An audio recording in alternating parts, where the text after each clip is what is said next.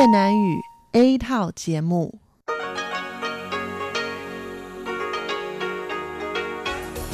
Đây là đài phát thanh quốc tế Đài Loan RTI.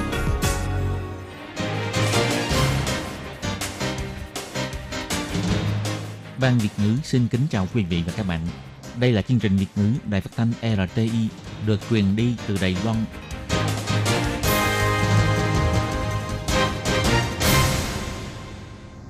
Khi Nhi xin chào các bạn. Các bạn đang đón nghe chương trình do Ban Việt ngữ Đài Tiếng Nói RTI thực hiện. Hôm nay là Chủ nhật, ngày 11 tháng 8 năm 2019, tức nhằm ngày 11 tháng 7 năm kỷ hợi âm lịch. Chương trình của ngày hôm nay bao gồm các phần như sau. Mở đầu là phần tin quan trọng trong tuần. Tiếp đó là chuyên mục chuyện vãn đó đây, góc giáo dục và nhịp cầu giao lưu. Trước hết, Thiên Nhi xin mời quý vị và các bạn đón nghe bản tóm tắt các mẫu tin quan trọng trong tuần vừa rồi. Sắp rời khỏi chức vụ đại diện văn phòng kinh tế thương mại châu Âu, Maladim Majorenko nói tài sản quý giá nhất của Đài Loan là con người. Trung Quốc tạm ngừng cho phép công nhân du lịch tự túc đến Đài Loan. Ông Lâm Gia Long nói nền du lịch Đài Loan sẽ không bị ảnh hưởng bởi Trung Quốc. Đài Loan cho ra đời trà núi nguyên sinh bản gì đầu tiên có hương nấm hạnh nhân Miêu Lực, nơi sản xuất táo đỏ duy nhất ở Đài Loan. Đài Loan nói, Trung Quốc hãy ngừng hành động dùng chính trị gây ảnh hưởng giao lưu văn hóa. Cục Hóa học tích cực học hỏi chế độ quốc tế về quản lý hóa học. Trong 3 năm gần đây, đã có hai hội thảo quốc tế.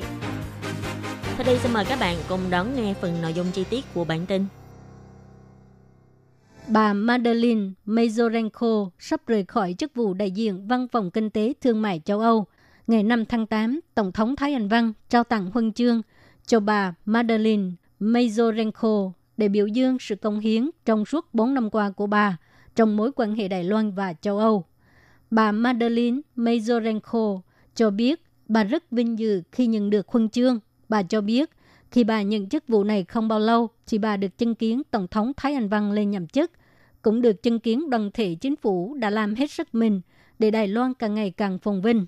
Bà Madeleine Mazorenko biểu thị trong 4 năm qua, hai bên đã đạt được thành tích đáng kể. Giờ này sắp rút khỏi vị trí làm việc, bà sẽ rất nhớ Đài Loan và điều khiến cho bà nhớ nhất là người dân Đài Loan. Bà nói người Đài Loan rất chăm chỉ, cũng rất có sức sáng tạo và cũng sẵn lòng phục vụ cho đất nước. Tính tình rất lạc quan, ấm áp. Bà cho biết. So the asset of Taiwan is its people, you have one strength which is undeniable Tôi nghĩ rằng tài sản quý giá nhất của Đài Loan là con người. Ngoài ra, tôi cũng rất vui khi nhìn thấy chế độ dân chủ của Đài Loan. Đài Loan rất tôn trọng giá trị nhân quyền, pháp trị và dân chủ. Những điều này cũng khiến cho Liên minh châu Âu quyết định để cho Đài Loan trở thành đối tác hợp tác. Kể từ tháng 8, Trung Quốc tạm ngừng cho phép dân chúng du lịch tự túc tại Đài Loan. Để giảm tác động đến ngành du lịch, Bộ Giao thông và Viện Hành Chính dự định đầu tư 3,6 tỷ đài tệ trong quý 4 năm nay để đẩy mạnh dự án khích lệ du lịch mùa đông và mùa thu, không để cho ngành du lịch chân đấu một mình. Ngày 5 tháng 8, Bộ trưởng Bộ Giao thông ông Lâm Gia Long cho hay, Trung Quốc tạm ngừng cho phép công dân sang Đài Loan du lịch tự túc trước khi Đài Loan tổ chức bầu cử là có ý đồ muốn ảnh hưởng đến kết quả bầu cử. Đây không phải là lần đầu tiên và cũng không phải là lần cuối cùng. Đài Loan là một thành viên của làng địa cầu – du lịch là phải hướng đến toàn thế giới. Đài Loan hoan nghênh du khách Trung Quốc đến Đài Loan nhưng không bị khống chế bởi Trung Quốc. Ông Lâm Gia Long cho biết, đây không phải là lần đầu tiên Trung Quốc dùng công dân của nước mình để thao tác ngoại giao. Đài Loan sẽ có biện pháp đối phó. Chính sách du lịch của Đài Loan sẽ không dựa vào Trung Quốc. Ông cho hay, 这个中国的这个呃观光客，好，不只是对台湾啊 ，Trung Quốc không chỉ thao tác khách du lịch đối với Đài Loan, mà đối với Hàn Quốc và Nhật Bản cũng vậy. Trung Quốc là một nước độc tài. Chính phủ bắt cóc nhân dân nước mình để vận hành ngoại giao. Đài Loan đứng ở tuyến đầu, rất hoan nghênh người dân Trung Quốc đến Đài Loan du lịch, nhưng sẽ không ý lại vào Trung Quốc. Như vậy mới là giải pháp lâu dài để phát triển du lịch. Ông Lâm Gia Long nhấn mạnh, hiện nay du khách Nhật Bản, Hàn Quốc, Singapore, Malaysia, Hồng Kông và Macau chiếm khoảng 20% du khách đến Đài Loan, trong đó còn có các nước mục tiêu của chính sách thương năm mới. Viện Hành Chính đã mở cuộc họp xuyên bộ ngành nới rộng điều kiện xin visa nhập cảnh đối với Việt Nam, Indonesia, v.v. Ông dự kiến sau khi nới lỏng điều kiện đến Đài Loan chỉ có thể đem đến một lượng lớn du khách ASEAN. Trà Đài Loan nổi tiếng khắp thế giới. Tuy nhiên hiện nay, các loại trà Đài Loan đều là những giống trà ngoại lai. Qua 19 năm nỗ lực, nông trường cải tạo giống trà đã thành công phục hồi được trà núi nguyên sinh của Đài Loan. Đây là một quá trình khá dài. Công trình phục hồi trà này được bắt đầu từ năm 2000. Chi nhánh nông trường cải tạo giống trà tại Đài Đông đã đi vào khu núi Thái Bình, huyện Đài Đông để khảo sát và làm dấu cho các cây trà núi nguyên sinh. Qua nhiều thử nghiệm cấy trồng và thuần hóa, cuối cùng sau 19 năm miệt mài, nông trường đã thành công phục hồi được trà núi nguyên sinh đầu tiên của Đài Loan, đó là trà Đài Loan số 24. Do trà núi nguyên sinh này là giống trà nguyên sinh đã ngủ sâu trăm ngàn năm nên có hương thơm của nấm, của hạnh nhân và chỉ có ở đồng bộ Đài Loan mà thôi. Do có xuất xứ tại vùng núi Thái Bình, huyện Đài Đông nên trà Đài Loan số 24 còn có tên gọi là trà Đông Vĩnh Khang số 1. Sau khi được nông trường cải tạo giống trà, nuôi cấy trồng trọt, nay có thể mang giống trà này trồng ở vùng đồng bằng nhằm tránh cảnh phá rừng trồng trà. Ước tính 3 năm nữa, loại trà này sẽ có mặt trên thị trường tiêu thụ. Những cây táo đỏ kết trái chịu cành, mùa hè đến cũng là mùa thu hoạch táo đỏ. Nhà vườn tại công quán miêu lật nhanh tay hái trái. Chủ vườn cho biết, khi hái ta nên lựa trái có màu đỏ vì trái đỏ ngọt hơn. Còn chúng tôi thì hái những trái bị nứt bỏ đi, tránh cho du khách hái nhầm những trái hư, nứt. Có loại bỏ những trái hư mới bán ra thị trường thì mới giữ được chất lượng của thương hiệu táo đỏ công quán. Xã công quán Miêu Lật là nơi duy nhất sản xuất táo đỏ ở Đài Loan với diện tích hơn 60 hecta, có hơn 300 nhà vườn tham gia trồng táo đỏ và 5 lớp phụ đạo nhà vườn trồng trọt tiêu thụ táo đỏ. Sản lượng năm có thể đạt trên 1 tỷ đài tệ. Để đạt được sản lượng lớn như vậy, nhà vườn ra sức nâng cao chất lượng sản phẩm. Công nhân cho biết phải lựa bỏ những trái táo nứt, trái nhỏ. Ngoài ra về phương diện tiếp thị sản phẩm, họ cũng sáng tạo ra các sản phẩm mới như là kem táo đỏ, sô-cô-la táo đỏ, kem cây táo đỏ. Những sản phẩm mới được chế tạo bằng táo đỏ này đã phá vỡ những cách dùng truyền thống của táo đỏ như là chỉ có thể ăn trái tươi hay là phơi khô mà thôi. Ông Hàng Hồng Ân, Tổng cán sự Ủy ban Nông nghiệp xã Công Quán cho biết, chúng tôi cho ra nhiều sản phẩm mới như nước ép táo đỏ, rượu táo đỏ, trà táo đỏ, mì táo đỏ, kem táo đỏ, bánh táo đỏ hạt nhân vân vân. Tất cả các thực phẩm đều có thể cho thêm táo đỏ vào và biến nó thành nguyên liệu chính, sáng tạo không giới hạn. Cho đến nay, nhà trồng táo đỏ ở công quán còn suy nghĩ xem có thể nghiên cứu ra những món ăn có táo đỏ nào khác nhằm mang lại kinh tế nhiều hơn và cũng để cho táo đỏ, viên hồng ngọc trong các loại trái cây giữ vững được địa vị của mình. Sáng ngày 7 tháng 8, báo Điện ảnh Trung Quốc đã đăng tin trên trang Weibo chính thức của tòa soạn này với nội dung như sau. Thông tin từ Cục Điện ảnh Quốc gia Trung Quốc, tất cả các bộ phim và nhân viên Trung Quốc tạm ngưng tham dự giải thưởng điện ảnh Kim Mã Đại Bắc lần thứ 56 năm 2019. Về việc này, Ủy ban điều hành giải Kim Mã cho hay, nếu đúng như vậy, đây sẽ là một điều rất đáng tiếc. Hiện tại, giải thưởng Kim Mã đã đi vào giai đoạn xét duyệt. Các hoạt động của giải Kim Mã cũng sắp được tổ chức. Bà Kolat Yogata, người phát ngôn của Viện Hành Chính cũng bày tỏ. Chúng tôi có xác minh qua, thông tin này là thật. Một lần nữa, chúng tôi phải nói rằng đây là tổng thất của Trung Quốc. Chính trị là chính trị, nghệ thuật là nghệ thuật. Nếu Trung Quốc thích tự thu mình lại, hạn chế các nghệ sĩ của mình không được tham dự các sự kiện lớn trong giới điện ảnh hoa ngữ, đây đương nhiên không phải là tổng thất của Đài Loan. Bà Colas cũng nói, Đài Loan vốn nhĩ là một quốc gia tự do, cởi mở, có giá trị quan đa dạng. Vì thế đã giúp ngành điện ảnh và các ngành nghề sáng tạo phát triển mạnh mẽ. Ngành điện ảnh không nên chịu sự cản trở của chính trị, khiến cho những người hoạt động trong lĩnh vực điện ảnh hoa ngữ của Đài Loan, Trung Quốc hoặc bất kỳ quốc gia nào bị hạn chế. Bà nói, nếu nghĩ như vậy là trừng phạt Đài Loan, thì đây là một hành động sai lầm. Bà Colas cũng nhấn mạnh, cánh cửa Đài Loan luôn rộng mở cho người hoạt động điện ảnh thế giới, luôn luôn hoan nghênh đạo diễn và nghệ sĩ Trung Quốc đến Đài Loan. Sáng hôm nay, phía Ủy ban Trung Hoa Đại lục cũng chỉ ra, việc này thể hiện rõ Trung Quốc đang dùng chính trị để can thiệp vào công tác giao lưu văn hóa, gây ra cách nhìn tiêu cực trên trường quốc tế cũng như giới chức trách hai bờ eo biển.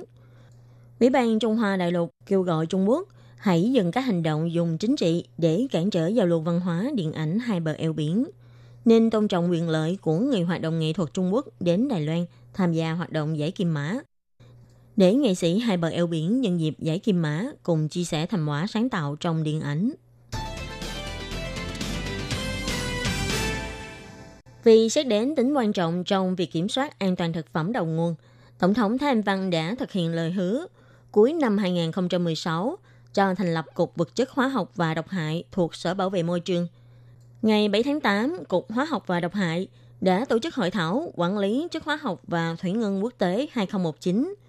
Trong đó đã mời ông Kirtensas, nguyên giám đốc Tổng trụ sở hóa học Liên minh châu Âu, bà Anna Franson, cố vấn thâm niên Cục Hóa học Thụy Điển, vân vân đến tham dự, trao đổi ý kiến chuyên môn về việc thực hiện công ước Minamata về quản lý thủy ngân và quản lý chất hóa học quốc tế.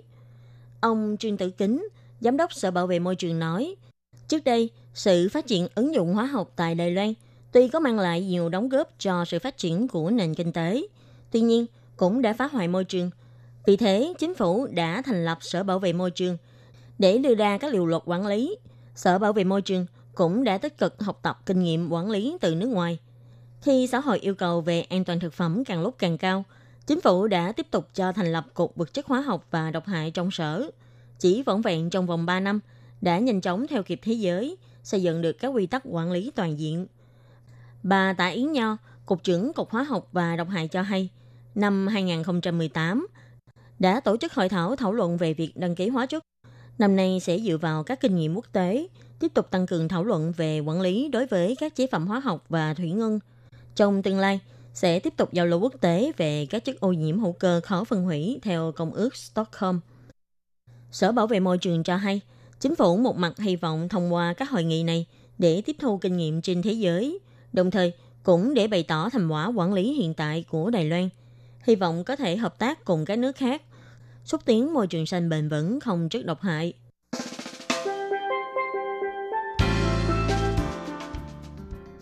Các bạn thân mến, vừa rồi là phần tin quan trọng trong tuần vừa rồi với các tin như sau. Sắp rời khỏi chức vụ đại diện Văn phòng Kinh tế Thương mại châu Âu, bà Maladin Majoreko nói tài sản quý giá nhất của Đài Loan là con người. Trung Quốc tạm ngừng cho phép công nhân du lịch tự túc đến Đài Loan. Ông Lâm Gia Long nói nền du lịch Đài Loan sẽ không bị ảnh hưởng bởi Trung Quốc. Đài Loan cho ra đời trà núi nguyên sinh bản địa đầu tiên có hương nấm, hạnh nhân. Miêu Lực nơi sản xuất táo đỏ duy nhất ở Đài Loan. Đài Loan nói, Trung Quốc hãy ngừng hành động dùng chính trị gây ảnh hưởng giao lưu văn hóa. Cục Hóa học tích cực học hỏi chế độ quốc tế về quản lý hóa học. Trong 3 năm gần đây, đã có hai hội thảo quốc tế. Các bạn thân mến, bản tin quan trọng trong tuần này do khiến dây biên tập và thực hiện cũng xin tạm khép lại tại đây. Cảm ơn sự chú ý lắng nghe của quý vị và các bạn. Xin mời các bạn tiếp tục đón nghe các phần tiếp theo của chương trình do Ban Việt ngữ Đài Tiếng Nói RTI thực hiện. Xin thân ái chào tạm biệt các bạn.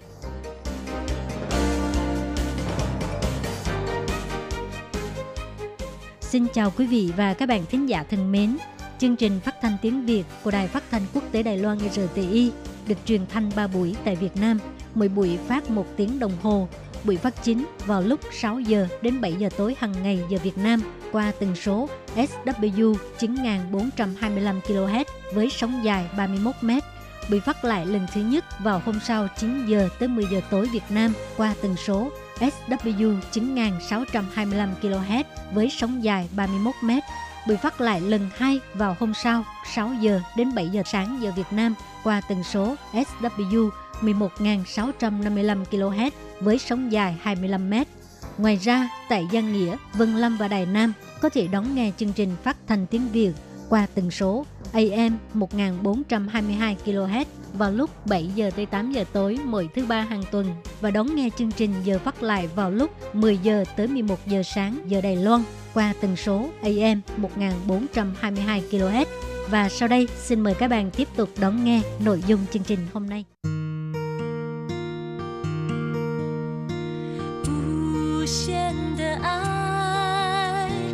Hãy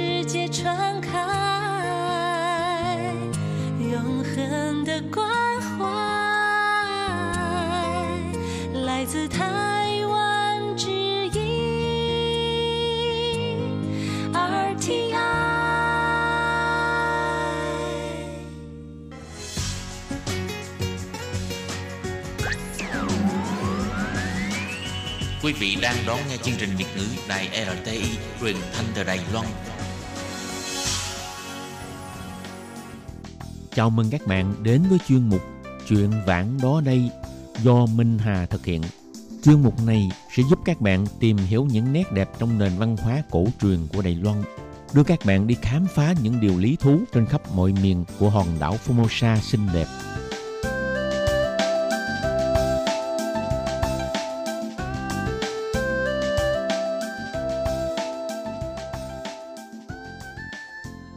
Xin kính chào quý vị và các bạn. Các bạn thân mến, giao lưu văn hóa là hiện tượng phổ biến trong lịch sử loài người. Mỗi nền văn hóa và mỗi cộng đồng cư dân có thể vì lý do bị ép buộc hoặc là chủ động tham gia vào quá trình giao lưu văn hóa theo nhiều cách thức khác nhau. Đây chính là những con đường di dân, con đường thương mại, có thể là con đường chiến tranh trong hành trình biến đổi văn hóa các dân tộc trên toàn thế giới, góp phần làm nên sự đa dạng, tiến bộ văn hóa của mỗi dân tộc. Trong chương mục truyện vạn đó đây hôm nay, Minh Hà sẽ giới thiệu đến các bạn cuộc triển lãm về những tác phẩm tuyệt đẹp của Bảo tàng thành phố Kobe, thể hiện nét đẹp giao điểm giữa hai nền văn hóa hiện đang diễn ra tại Bảo tàng Cố Cung Phân viện miền Nam, thành phố Gia Nghĩa. Theo đó, để nói lên câu chuyện giao lưu nghệ thuật giữa Đông Phương và Tây Phương kéo dài từ thế kỷ 16 đến thế kỷ 19, là thời đại khám phá lớn địa lý trên đường biển, đã giúp cho xứ sở Nhật Bản mở rộng thêm một tầm nhìn mới. Mời các bạn cùng theo dõi đề tài thú vị này nhé.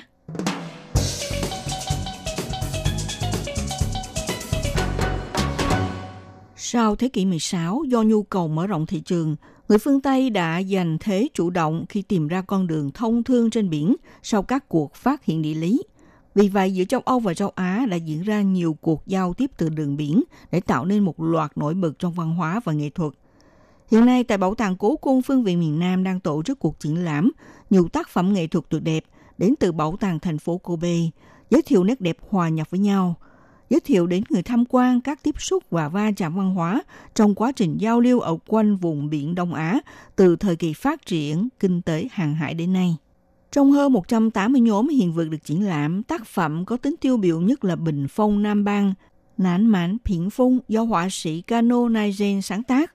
Ông Kano là người chuyên phụ trách vẽ tranh cho ông Toyotomi Hideyoshi, người đứng đầu một gia tộc nổi tiếng của thời kỳ Sengoku, người đã thống nhất Nhật Bản. Nam Bang hay là Nam Mang là ngày xưa Nhật Bản dùng để chỉ những người nước ngoài có đôi mắt to, sâu, sống mũi cao. Họ đi theo đường biển từ Đông Dương lên phía Bắc và nền văn hóa do họ du nhập vào lãnh thổ. Tác phẩm Bình Phong này do Bảo tàng thành phố Kobe cho mượn đem triển lãm tại Bảo tàng Cố Cung Phương viện miền Nam – trong tranh vẽ được thực hiện bằng hình thức lấy màu vàng kim truyền thống của Nhật Bản làm nền. Diễn tả những chiếc tàu nước ngoài đang cập cảng, nhiều người thượng lưu mặc bộ đồ lộng lẫy lần lượt bước xuống tàu, bên mình còn dẫn theo những người nô lệ da đen. Ngoài việc nêu bật lên nền văn hóa của các quốc gia Tây phương, một mặt cũng là thỏa mãn lòng tò mò của nhiều người muốn tìm hiểu về cuộc sống của người dân châu Âu. Tác phẩm Bình Phong Nam Bang đã được đưa vào danh sách di sản văn hóa quan trọng của Nhật và sau 45 năm một lần nữa được xuất ngoại tham gia triển lãm. Khán giả có thể từ trong tác phẩm thấy được bóng dáng của các giáo sĩ truyền giáo, nhà thờ, các loại văn vật của Tây Phương, ngoài ra là gương mặt khác nhau của mọi chủng tộc, giúp cho người Nhật sinh sống vào cuối thế kỷ 16 và đầu thế kỷ 17 có một tầm nhìn mở rộng hơn. Ông Chu Long Hưng, trợ lý nghiên cứu bảo tàng của Cung Phương viện miền Nam, giới thiệu rằng họa sĩ Kano Naigen đã sáng tác tất cả là năm tranh vẽ cho Bình Phong, ba tác phẩm ở Nhật Bản, một tác phẩm ở Mỹ, một tác phẩm khác ở Bồ Đào Nha. Bình Phong Nam Bang là tác phẩm nổi tiếng nhất, đem lại nhiều giao lưu về thương mại. Ví dụ như ở bên tay phải của bạn có thể thấy được đồ sơn mài, tơ lụa, động vật cũng là một trong những sản phẩm thương mại. Giáo sĩ truyền giáo là người mặc áo bào màu đen kia. Ông đã tới Nhật Bản để truyền giáo, cho nên bạn có thể từ trong bức tranh vẽ nhìn thấy nhà thờ. Một bức bình phong mang tên là bình phong Khôn Như Vạn Quốc Toàn Đồ của thời kỳ Edo. Bản gốc của bản đồ ban đầu là do giáo sư truyền giáo người Ý Matteo Ricci dâng hiến cho hoàng đế vạn lịch đời nhà Minh. Sau này cũng đi theo đường biển được du nhập tới Nhật Bản. Người Nhật Bản đã vẽ bằng tay để sao lại tấm bản đồ.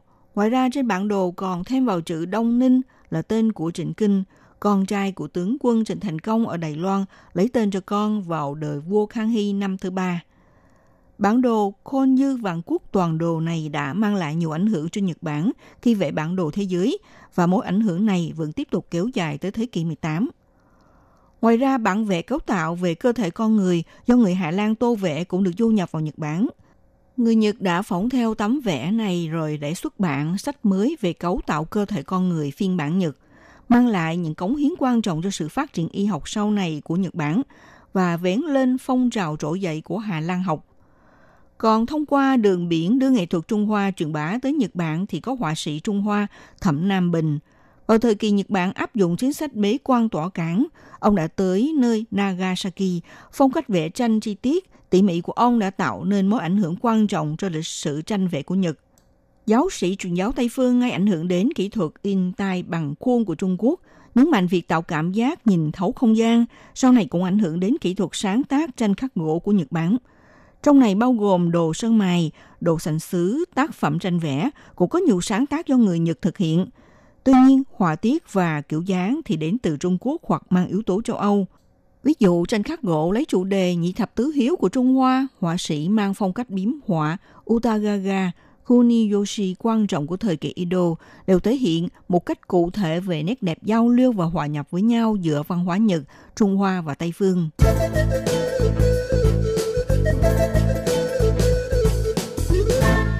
Các bạn thân mến, sau phần giới thiệu về cuộc triển lãm tác phẩm tuyệt đẹp đến từ thành phố Kobe, Nhật Bản, thì sau đây Minh Hà tiếp tục cập nhật thông tin của một loạt hoạt động vào dịp hè đang được tổ chức tại Bảo tàng Cố Cung Phân viện miền Nam này nhé.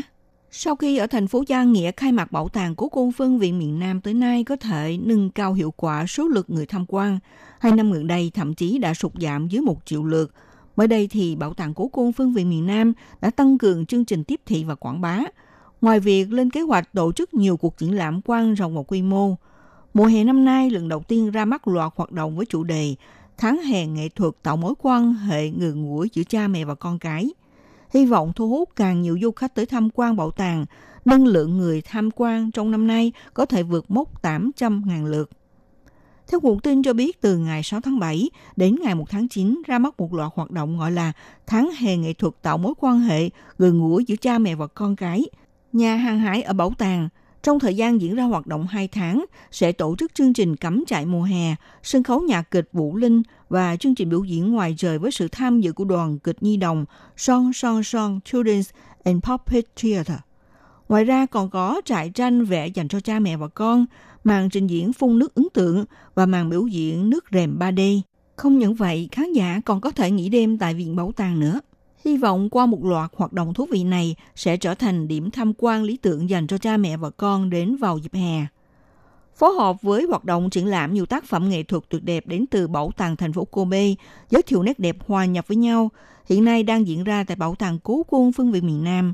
Trong nhà bảo tàng đặc biệt xây dựng một chiếc thuyền buồm bởi các thiếu nhi biến mình thành nhà mạo hiểm của thế kỷ 16, tham gia trò chơi được thể hiện bằng quan cảnh thực tế để trả lời câu đố – tìm hiểu tình hình giao dịch thương mại trong thời đại khám phá lớn trên đường biển. Ngoài ra, Trung tâm sáng tạo thiếu nhi ở Bảo tàng Cố quân Phương viện miền Nam sau khi cho sửa sang lại nội bộ cũng chính thức mở cửa phục vụ với du khách, trong đó có rất nhiều trải nghiệm thực tế, giúp cho các thiếu nhi đến tìm hiểu văn hóa Đông Nam Á.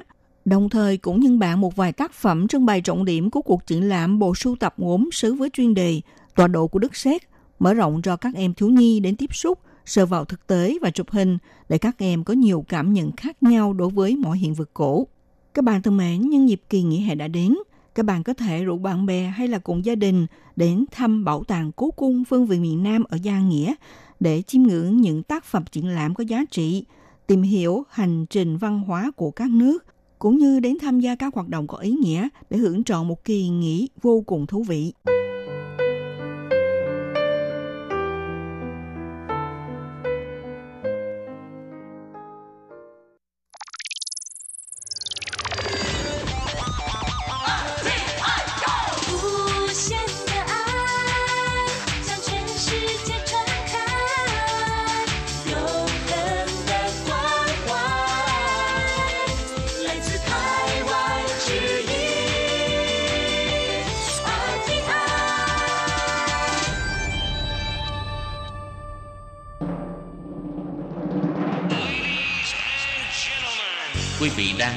Chương trình Việt ngữ Đài RTI truyền thanh từ Đài Loan.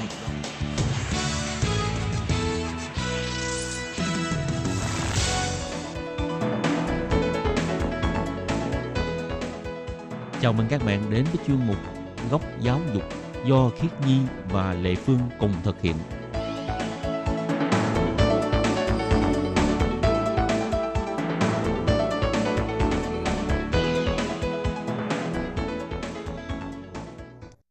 Và Lệ Phương xin chào các bạn. Xin mời các bạn cùng đón nghe chuyên mục Góc Giáo dục của tuần này. Lệ Phương thấy ở Đài Loan ha, bây giờ cái ờ, tỷ lệ sinh con càng ngày càng thấp. Ừ, tại vì có nhiều bậc phụ huynh lo là uh, mức lương thì không có cao mà sinh con ra thì lại không có khả năng để chăm sóc tốt cho trẻ con. Hồi xưa ở Việt Nam ha, thì người ta có một khái niệm thì cứ sinh ra là có trời nuôi à, không có lo lắng nhiều ha. Cho nên uh, người xưa mới mới mới sinh nhiều. Còn bây giờ là bắt đầu kế hoạch hóa gia đình nè. Ừ. Thậm chí có nước chỉ hạn chế sinh một hai con thôi. Ừ. Nhưng mà thực ra chị Lệ Phương có phát hiện ra là cái việc mà đầu tư vào giáo dục với lại chăm sóc con cái giữa hồi xưa với bây giờ có một cái sự khác biệt rất là nhiều. Ừ. Dĩ nhiên rồi xưa và nay mà. Ừ, thì cho nên tại vì cần có chăm sóc với lại cần có đầu tư nhiều vào thì sẽ cần rất là nhiều tiền. Trong khi đó thì mức lương so với lại cái mức sống với lại vật giá thì e rằng sẽ không có nhiều điều kiện để mà đầu tư quá nhiều cho con. Ừ. Có những việc á, suy nghĩ nhiều quá cho nên không có làm được. Ừm, vậy thì ờ, không biết là chị Lệ Phương có một cái giải pháp nào không? Lệ Phương thì không có nhưng mà hôm nay à, tụi mình sẽ giới thiệu cho các bạn biết về một cái thông tin đó là Bộ Giáo dục là sẽ trợ cấp tiền chăm sóc con cái từ 2 tới 4 tuổi. Ừm. Vậy thì xin mời các bạn cùng đón nghe chuyên mục góc giáo dục của tuần này để tìm hiểu là chính phủ đã trợ cấp như thế nào các bạn nhé.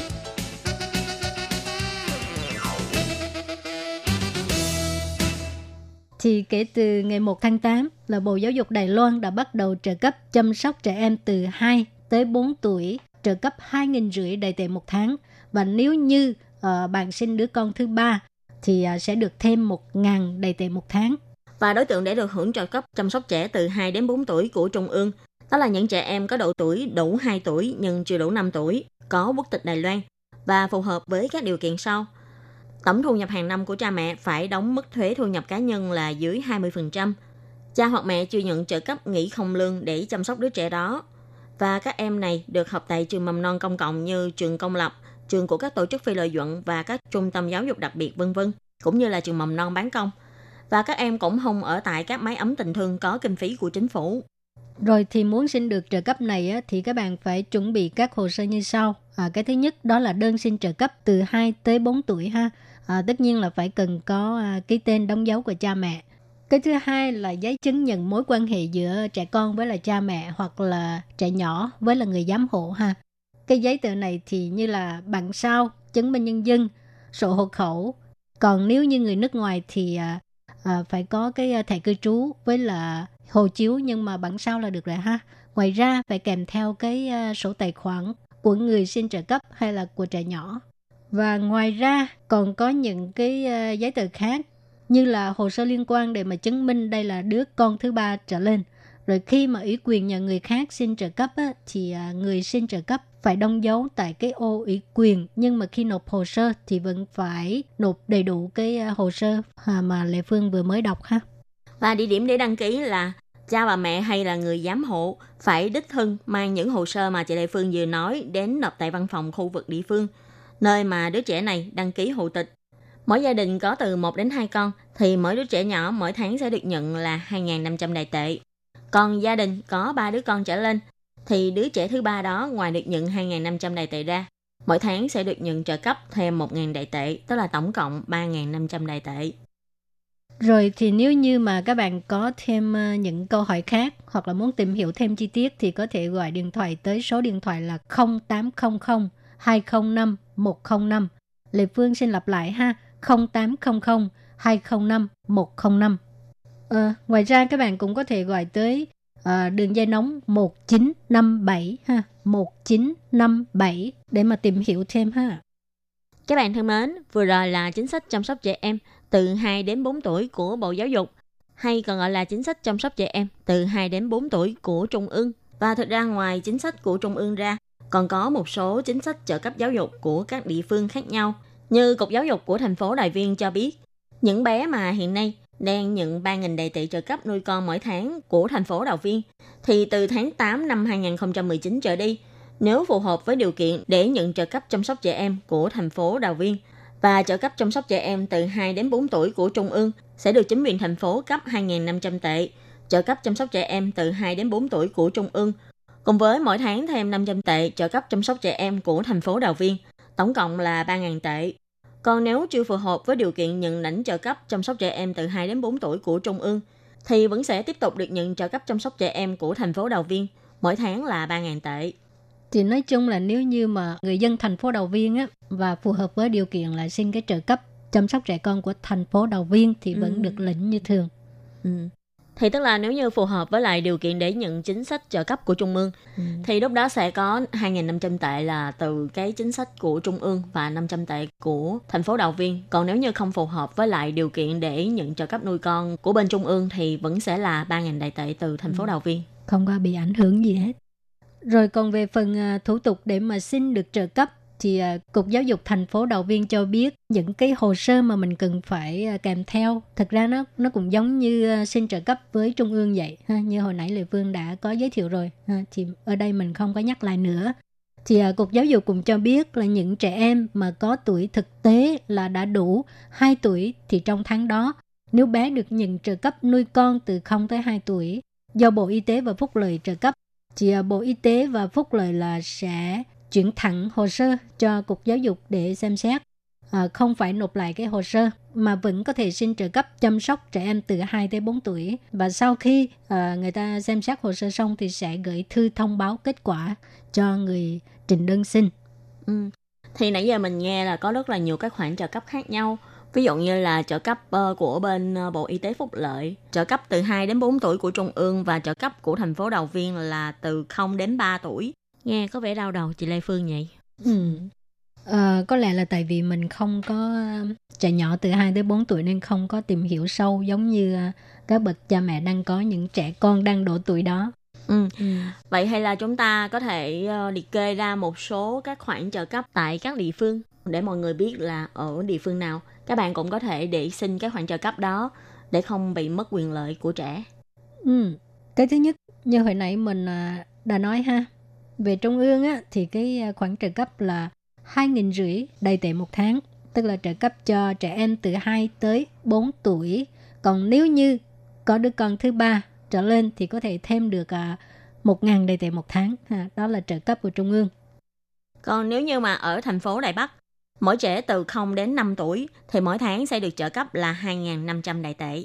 Còn nếu như ở Đài Trung thì à, mỗi trẻ mà đang học tại à, các trường mầm non bán công từ 2 tới 6 tuổi á, thì mỗi tháng sẽ được trợ cấp 3.000 đầy tệ một tháng. À, rồi à, các cá nhân mà gia đình có hoàn cảnh khó khăn thì hàng năm cao nhất có thể được trợ cấp 30.000 đầy tệ. Ừ. Còn ở thành phố Đào Viên, như hồi nãy Khí Nhi và Lệ Phương có nói đến, trẻ từ 0 đến 3 tuổi sẽ được nhận trợ cấp là 3.000 đại tệ trong một tháng. Và khi trẻ từ 2 đến 4 tuổi thì ngoài được nhận 2.500 đại tệ một tháng của trợ cấp trung ương thì cũng sẽ được hỗ trợ thêm là 500 đại tệ tiền trợ cấp của bên phía thành phố Đào Viên. Thì tức là hàng tháng vẫn sẽ là nhận 3.000 đại tệ. Cái mức trợ cấp cũng không có gì thay đổi cả. Ừ. Còn về phần thành phố Tân Đài Bắc á, thì không có một cái à, chính sách riêng của chính quyền này thì sẽ thực thi theo cái trợ cấp của trung ương.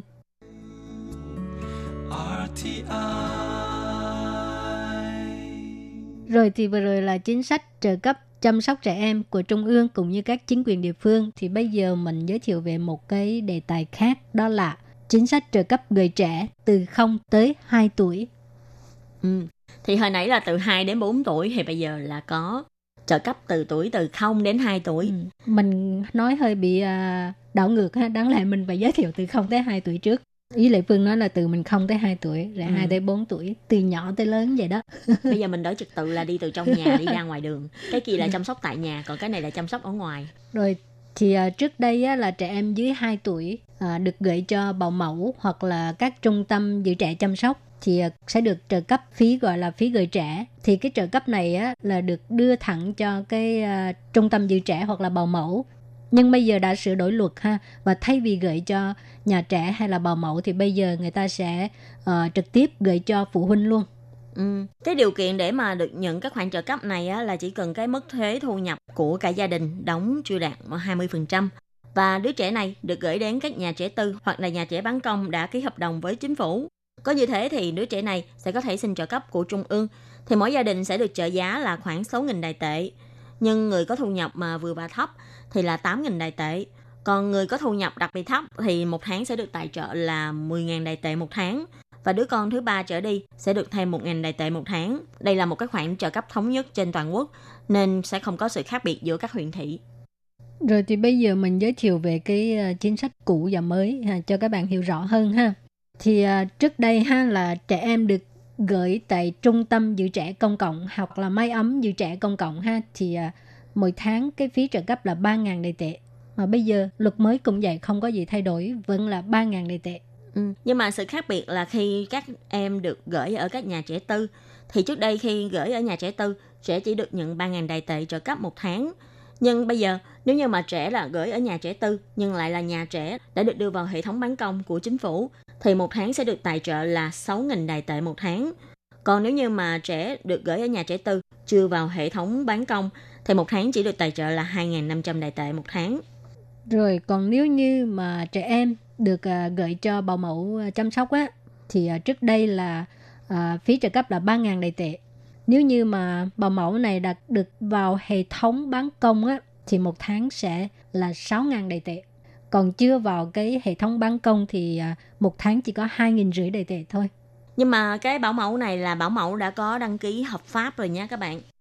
Và nếu như mà các bạn không có gửi ở nhà trẻ cũng không có gửi cho bảo mẫu mà là ở nhà tự chăm sóc, hoặc là bố hay là mẹ ở nhà chăm sóc, thì trước đây có quy định là nếu như mà bố hoặc mẹ không có việc làm ở nhà chăm sóc thì sẽ được nhận là một tháng trợ cấp 2.500 đài tệ hay là gửi cho các bà con đã qua tập huấn kỹ năng chăm sóc trẻ em thì lúc đó cũng sẽ được trợ cấp 2.000 đài tệ. Ừ. Còn nếu như mà gửi cho người chưa có được tập huấn qua về kỹ năng chăm sóc trẻ em á, thì lúc đó sẽ không được tài trợ. Cái đó là luật cũ. Nhưng ừ. mà ở luật mới á, thì dù là gửi cho bố mẹ hay bà con, người đã qua tập huấn kỹ năng chăm sóc hay là chưa qua tập huấn kỹ năng chăm sóc, cũng không có quy định là bố mẹ phải có việc làm hay không có việc làm. Thì tất cả trong cái khoản từ chăm sóc này đều sẽ được nhận 2.500 đài tệ tiền trợ cấp. Rồi và bây giờ thì mình giới thiệu về điều kiện để uh, xin trợ cấp ha. Điều kiện là như thế nào, Khiết Nhi? Thì điều kiện để xin trợ cấp như vừa rồi là mình cũng có nhắc qua, đó là trước tiên, ờ, cái mức thuế thu nhập gia đình phải đóng là phải dưới 20%. Người con này phải dưới 2 tuổi. Tại vì như hồi nãy mình có nói là tuổi từ 0 đến 2 mà, cho nên là ừ. phải dưới 2 tuổi các bạn nhé. Và đứa bé này cũng đang được gửi tại nhà của bảo mẫu hay là trung tâm giữ trẻ hay nhà trẻ có ký hợp đồng với chính phủ. Và mỗi tuần gửi trẻ là phải trên 30 tiếng Điều kiện tiếp theo đó là cha hoặc mẹ hay là chưa nhận được cái ờ, trợ cấp nghỉ không lương để nuôi con. Và tiếp đó là chưa nhận được cái sự phục vụ từ máy ấm tình thương mà cái ờ, máy ấm tình thương này là được ờ, sự trợ cấp của chính phủ ha. Ừ. Nếu như mà các bạn muốn đăng ký cái trợ cấp giữ trẻ này thì các bạn có thể đăng ký tại nhà trẻ mà trẻ này đang học nhé. Rồi thì hôm nay góc giáo dục là nói về cái chính sách trợ cấp chăm sóc con cái nghe hơi uh, khó hiểu ha. Vì cái con số nó lặp đi lặp lại. Bây giờ mình nói lại cho nó ngắn gọn chút xíu cho các bạn à, à, nhớ sâu hơn. Cái thứ nhất là kể từ ngày 1 tháng 8 là Bộ Giáo dục Đài Loan là đã bắt đầu nhận hồ sơ cho các bậc cha mẹ xin trợ cấp trẻ em từ 2 tới 4 tuổi. Thì cái trợ cấp là 2.000 rưỡi đầy tệ một tháng. Và nếu như có đứa con thứ ba trở lên á, thì được thêm 1.000 đầy tệ một tháng. Và cái khoản trợ cấp thứ hai đó là trợ cấp giữ trẻ từ 0 đến 2 tuổi các bé nào mà dưới 2 tuổi và đang gửi cho bảo mẫu hay các trung tâm giữ trẻ đều có thể xin trợ cấp khoản phí gửi trẻ này. Còn nếu như mà các bạn muốn biết thêm thông tin, các bạn có thể gọi điện thoại đến tổng đài 1957 hoặc là viết thư cho Ban Việt ngữ ATI để được biết thêm thông tin các bạn nhé. Hấu và chương mục gốc giáo dục hôm nay đến đây xin tạm chấm dứt. Cảm ơn các bạn đã đón nghe nha. Bye bye. Bye bye.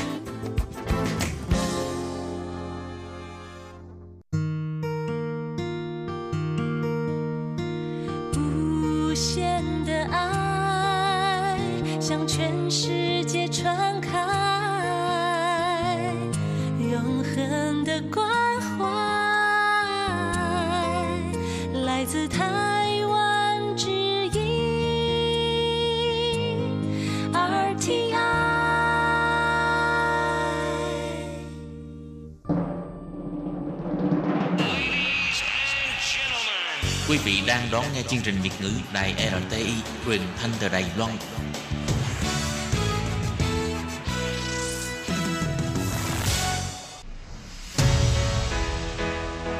Tố Kim Tường Vi, Chào mừng các bạn đến với chuyên mục Nhịp cầu giao lưu Mong rằng tiết mục này là nơi chia sẻ tâm tư tình cảm của mọi người, thắt chặt mối thân tình giữa các bạn với chúng tôi.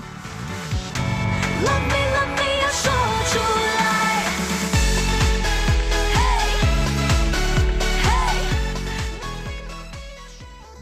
Hello, Tố Kim và Tường Vi xin chào các bạn. Hoan nghênh các bạn đã đến với chuyên mục Nhịp cầu giao lưu ngày hôm nay. Vâng thưa các bạn, bây giờ là những ngày à, tháng 8 rồi ha. Ừ. Thời gian trôi qua rất là nhanh và khi mà tháng 8 qua rồi thì là sẽ tới mùa thu là cái mùa mà Tường Vi thích nhất.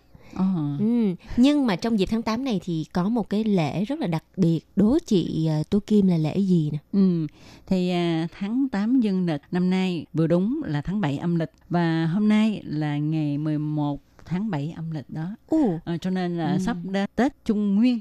Đúng rồi. À. Hồi xưa khi mà Tường Vi ở Việt Nam thì ờ, không có biết như thế nào gọi là Tết Trung Nguyên. Thường nghe nói là cúng Rằm. cô hồn. Rằm tháng 7 cúng cu hồn ha. Đúng rồi. Cái bằng À, tháng cúng cu hồn. à, Mà hồi đó nghe nói tháng 7 á, như hơi sợ đó. Ừ. Ờ, tại vì người ta nói ha vào tháng 7 âm lịch ha mùng 1 tháng 7 Tết âm lịch đó, thì ờ, sẽ mở cửa âm phủ để cho những cái vong hồn được đi lên trần gian để mà hưởng cái độ cúng của người trần gian cúng cho mình đó Ừ. Ờ, cho nên tháng 7 ha là kỵ lắm không ra ngoài tới khuya tối mới về tới nhà nè chiều chiều là phải về tới nhà đó tối mà đi ra nhà thì ờ, mấy cái vong hồn đó nó sẽ quấy rối mình á nhất Ừ. là nhà mà có con nhỏ nha Ừ. em bé chặn dặn tối là không được ẩm đi vào đó, đó Ờ. rồi không được đi bơi nè Ừ. Ờ, tại vì sợ hà bá bắt Ờ, rồi có người còn kỵ nữa là không được đi đâu xa kỵ đủ thứ hết á Ừ. Thật ra thì ở bên Đài Loan người ta cũng có rất là nhiều những cái ờ, phong tục ờ, kiểu như là vào rằm tháng 7 nè Ừ. là có một số những cái điều không nên làm vào rằm tháng 7. Nhưng mà theo Tường Vi thì um, tối mà không đi ra ngoài chặn vạn tối khoảng 5 6 giờ chiều mà về nhà rồi thì chắc là khó có thể thực hiện được.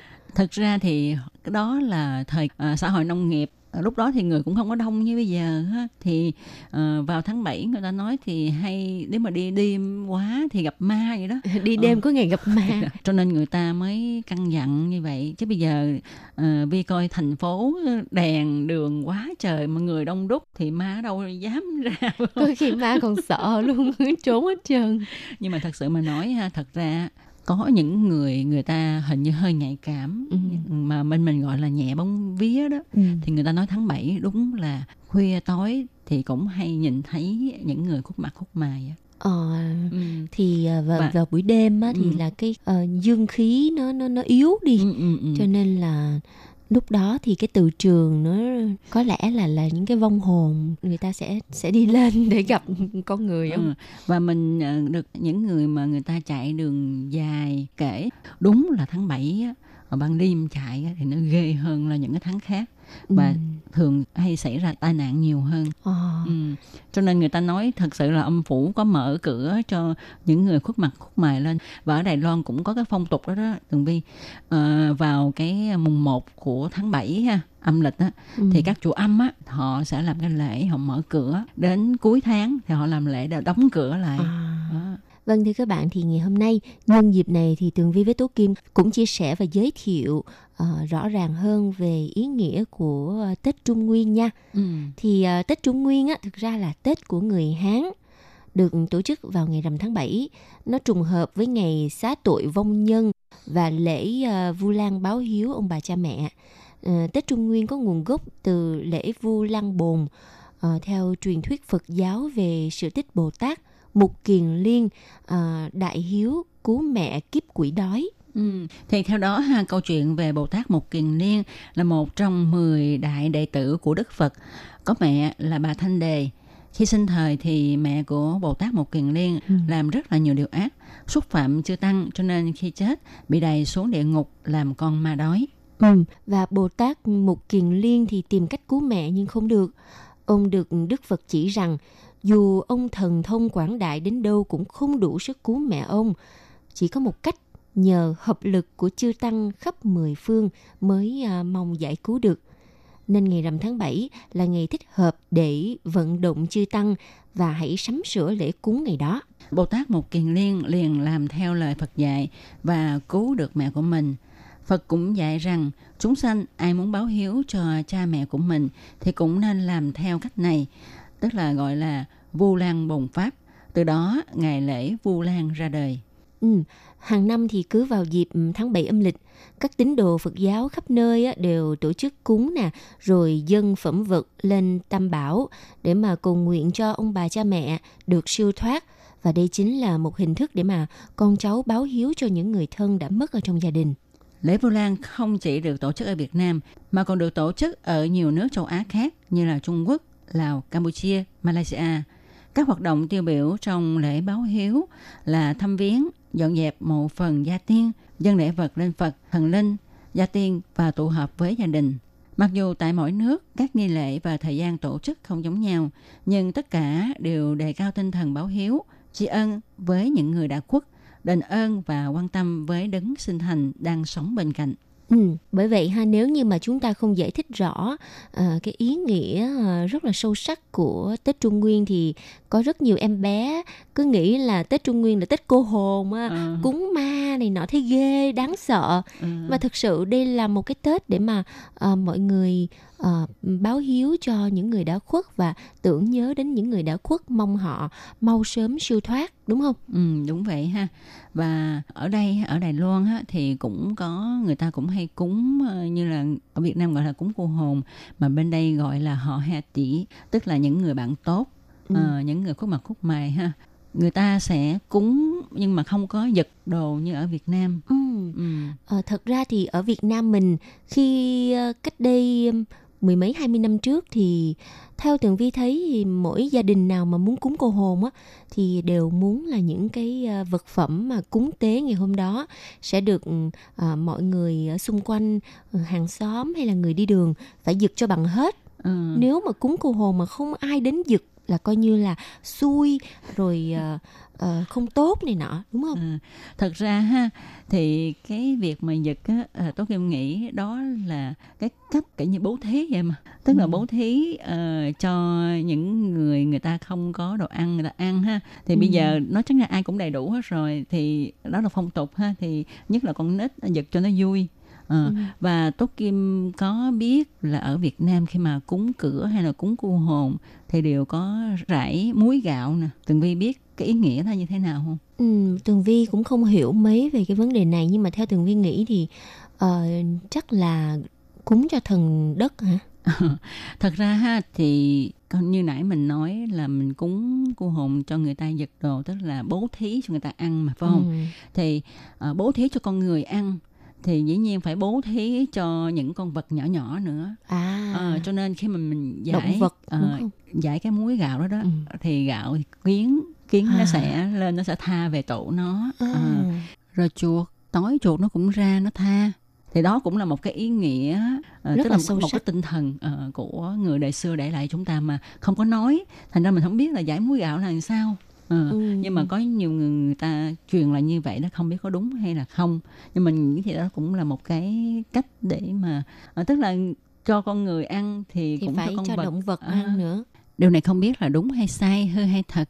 Thì à, nếu mà các bạn thính giả nào quyên bác hơn, à, biết được nhiều hơn thì các bạn có thể biết thêm về, chia sẻ với chúng tôi để chúng tôi có thể chia sẻ với tất cả các bạn thính giả nghe đài nha. Cảm ơn các bạn trước. Ờ, ở bên Đài Loan á, thì theo như Tường Vi thấy ha, từ vì ờ, ờ, người Đài Loan người ta ở trên chung cư, Ừ. ở trên nhà cao tầng hoặc là những cái công ty á, người ta ở trên một cái ờ, tòa cao ốc cho nên là người ta sẽ hẹn nhau một ngày để mà cùng cúng cô hồn Ừ. đó cùng cúng tết trung nguyên là người ta sẽ mua những cái đồ cúng rồi cùng đặt lên một cái bàn cúng trong một cái khuôn viên người ta sẽ chọn một cái khuôn viên Ừ. ở đằng trước cửa mặt tiền của cái tòa cao ốc Ừ. hay là cái khu nào đó ngay cái cái cái chỗ mà mà, mà họ Ừ. ở để ờ, tập hợp thời gian giờ cúng là mấy giờ Ừ. giờ lành á, thì mọi người sẽ xuống đó và và cùng ờ, thắp nhang trong cùng một cái lư hương Ừ. thì cái cách này cũng khá là hay mà cách này tường vi lại ít thấy ở việt nam tại vì ở Việt Nam á, ngày xưa ít chung cư ở nhà riêng không à cho nên từng vi thấy là người ta sẽ để ở trước cửa nhà hoặc là Ừ. mái hiên ở trong nhà Ừ. không? Thật ra cúng cù hồn thì không được để ở trong nhà đâu. Cho nên nó mới như vậy chứ bây giờ mình nghĩ ờ, Việt Nam càng ngày sẽ càng có nhiều chung cư rồi thì cũng sẽ làm theo cái cách của Đài Loan thôi. Đúng rồi. tức là cùng nhau cúng chung ha. À, và ở đây ha người ta có một cái đặc biệt nữa là người ta rất là kỵ là khi mà cúng đó thì không có vái họ tên tuổi mình và nhà ở đâu hết đặc biệt là trong tết trung nguyên ừ. khi mà cúng cô hồn thì không được ờ, làm cái nghi thức là vái và và và đọc cái tên mình và tên nhà cửa mình ra. À, tường vi nghĩ là bởi vì sợ là những cái vong hồn người ta tìm đến đúng không? Đúng vậy đúng vậy. Rồi cái nữa ở đây cũng có nhiều cái kỵ là người ta không có mua những cái loại trái cây như là chuối nè hay là trái lê nè hay là cái trái thơm ờ, để mà cúng ờ, trong cái dịp mà cúng cù hồn tại sao không cúng chuối? Có Ừ. phải là vì ờ, chuối là cái loài trái cây cúng cho người chết? Không phải. Không phải tại vì cái âm của nó không tốt. Không tốt hả? À, tại vì chuối á, tiếng đài là kinh chia kinh chia. Ừ. à, rồi trái lê á, là lại. Ừ. à, tức là chia đi lại lê à, đi lại. Jelly à, lại có nghĩa là Ừ. đến đây nè đến đây ờ, nè. chứ là Kêu- những ờ, người đó hãy đến hãy đây với mình. À, sợ là Đó. bị bị mấy cái vong hồn người ta theo hiểu á. lầm, à, À, hiểu hiểu lầm lầm là theo. đây nè mình cúng cái này là mình muốn ờ, những cái vong hồn hãy đến cái chỗ của của tôi Ừ. ở. Ừ, à. ha. rồi trái thơm trái thơm cũng không được. Tại vì trái thơm á, là từ là quăng quăng á thơm thì mình cúng được trong cái dịp khai trương nè. Đúng rồi À, tết nhất tết nè. nhất ha. Ừ. nhưng mà cúng cô hồn là không được tại, tại vì, vì- cái tiếng th- quăng quăng cái dịp đó cúng cô hồn đó mà mình còn cho nó thịnh vượng nữa thì cô hồn nhiều quá à nghĩa cái cái cái từ trường âm quá quá nhiều quá mạnh thì sẽ át đi cái dương khí đúng không ừ, Ồ. đó. cho nên ở đây là không cúng vậy với lại ở Việt Nam thì mình ờ, thấy cúng cửa cúng cô hồn thì hay để cúng mía hả mía ờ, rồi hành này kia ha ừ. có có cộng hành phải không Đúng không biết rồi. nhà tường vi có vậy không thấy tường vi thấy là hình như Ừ. mẹ của tường vi có cúng mía mía là để cho họ ăn thấy ngọt rồi họ họ họ, họ vui á? Hay là sao? Thật ra thì mình nghĩ ha tùy theo cái nơi lúc đó thời tiết cái vụ mùa trái cây nó như thế nào thì người ta sẽ mua cúng thôi. Ừm. nhưng mà còn có người người ta còn cúng cả đường thẻ nữa nè. Ừ, rồi ờ, cúng giấy tiền vàng bạc là chắc chắn là sẽ có. Đúng vậy. Thì Ờ. mình phải đốt giấy tiền cho người ta đi xài mà. Nhưng mà bây giờ ha ở bên Đài Loan là bảo vệ môi trường cho nên là ờ, cái việc mà cúng vàng mã là từ từ là là hạn chế bớt rồi. Đúng vậy. Chính phủ đang khuyến khích là không đốt giấy tiền vàng bạc luôn. Đốt nhang thì hạn chế là ít nhất là một cây thôi. Ừ.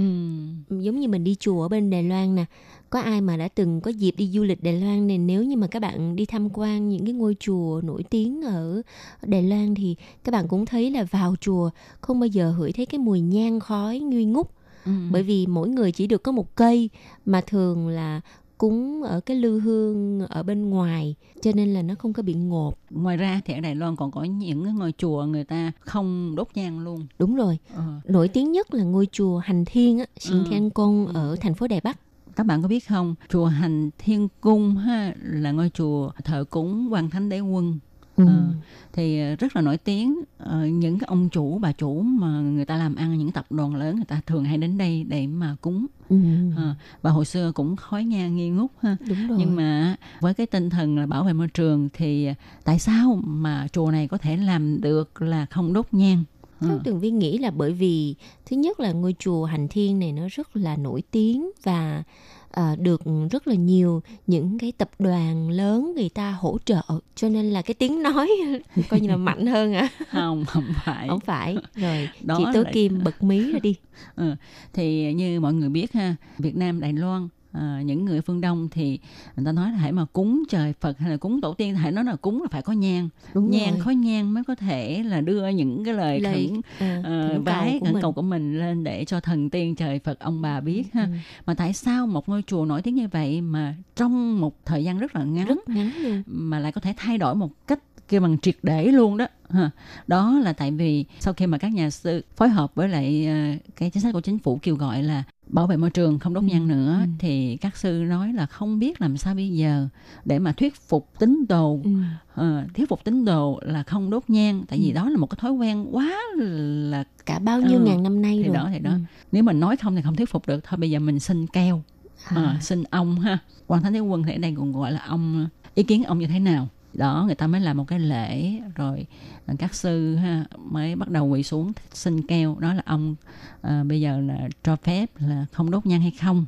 Đó thì xin đâu ba quẻ đều cho phép hết. Ừ. vừa mới xong qua ngày mai kêu bằng là phong kính cái liêu hương liền thì công bố cho tín đồ biết đó là do ờ, ý nguyện của quan Quan thánh Thánh đế quân chỉ cần quan thánh đế quân đồng ý một Đồng cái ý. là mọi người đều chấp hành nghiêm Đúng chỉnh rồi. và triệt để luôn À. Còn những cái chùa khác thì Tường Vi nghĩ rằng chắc họ cũng đã xin keo nhưng mà thần ở chùa đó vẫn chưa có đi kịp với thời đại cho nên là vẫn muốn ờ, có một chút hương khói. À, cho nên là mọi người mới mới ờ, vẫn là cho phép đốt nhang nhưng mà chỉ một cây thôi. Ừ, một người chỉ được một cây thôi. À, ừ. tức là cho dung hòa với thói quen từ trước đến nay. Đúng À, rồi một cái thói quen bao nhiêu ngàn năm nay Ừ. mà nói thay đổi một một một trong một cái khoảng thời gian một tích tắc chiều. một sớm một chiều vậy thì thật sự rất là nhiều người mà quan niệm truyền thống người ta không thể nào mà tiếp nhận được Ừ, không người ta khó mà chấp nhận. Ừ. cho nên là dùng cái cách từ từ từ từ thay đổi. Và bây giờ cũng rất là ít chùa người ta ờ, có cúng vàng mã. Ừ. rất là ít rồi bây giờ không có ai cúng vàng mã nữa. Đúng vậy. Và trong cả cái dịp cúng ờ, người khúc mặt khúc mài trong lễ trung nguyên á thì ờ, các nơi cũng đã không đốt với tiền vàng bạc nữa mà có đốt ha, thì uh, người ta sẽ đến thâu và họ sẽ đem đi đâu đốt đó mình cũng không biết luôn mà có đốt hay không cũng không biết. Cho nên các chính quyền địa phương khuyến khích người dân là không đốt vàng mã. Nhưng mà uh, tuy vậy ha tường vi vẫn rất là nhớ cái uh, hình ảnh mà uh, ở việt nam á cúng cô hồn xong rồi các em nhỏ ha hàng xóm này nọ bắt đầu truyền tin là Ê, hôm nay nhà này có cúng nha. Ừ. nhà kia có cúng nha xong rồi bắt đầu đứng trực chờ. Người ta chưa kịp đốt nhang là đã bắt đầu trực chờ trực chờ bắt đầu là muốn muốn muốn muốn giật rồi. Rồi hả chủ nhà sẽ nói từ từ từ phải đợi đốt nhang xong phải Ừ. đi. Bao nhiêu bao nhiêu phút sau mới được ờ, giật. Và thế là nhào vô giật. Chỗ cái cái cái hình ảnh đó thực sự không bao giờ quên. Ừ. ở Đài Loan này thì hầu như là Không không có. nhìn thấy. Ờ, và họ cũng rất là làm lạ khi mà về Việt Nam thấy được cái cảnh này không biết là bây giờ ha ở Việt Nam thì à, ở Sài Gòn thì Tường Vi thấy là à, cúng cô hồn hình như cũng ít ai giật rồi đó Ừ. không biết là ở các tỉnh miền Tây nè miền Bắc nè như thế nào thì à, kể cả miền Trung nữa thì các bạn à, thính giả có thể chia sẻ với Tường Vi với Tố Kim là cái phong tục à, cúng Tết Trung Nguyên ở nơi mà các bạn sinh sống diễn ra như thế nào và Tường Vi với Tố Kim sẽ chia sẻ trên chuyên mục nha. Đúng vậy đó, Tố Kim và Tường Vi rất mong các bạn chia sẻ. Tại vì Tố Kim và Tường Vi ha, tuy ở Việt Nam cũng khá lâu rồi mới qua Đài Loan, nhưng mà Tố Kim và Tường Vi thì ở miền Nam thôi, cho nên á cũng chỉ biết hạn hẹp ở trong miền Nam, nhất là thành phố Hồ Chí Minh thôi. Còn ở những nơi khác á, thì cũng chưa có dịp thể nghiệm qua. Do đó Tố Kim và Tường Vi rất là mong các bạn có thể chia sẻ cái dịp đón Tết Trung Nguyên ở nơi bạn ở như thế nào. Tố Kim cũng xin cảm ơn các bạn trước nha. Và các bạn thân mến, trong một nhịp cầu giao lưu ngày hôm nay cũng sẽ được tạm dừng tại đây. Một lần nữa, cảm ơn các bạn đã đón nghe. Hẹn vào tuần tới các bạn nhé. Bye bye. Bye bye.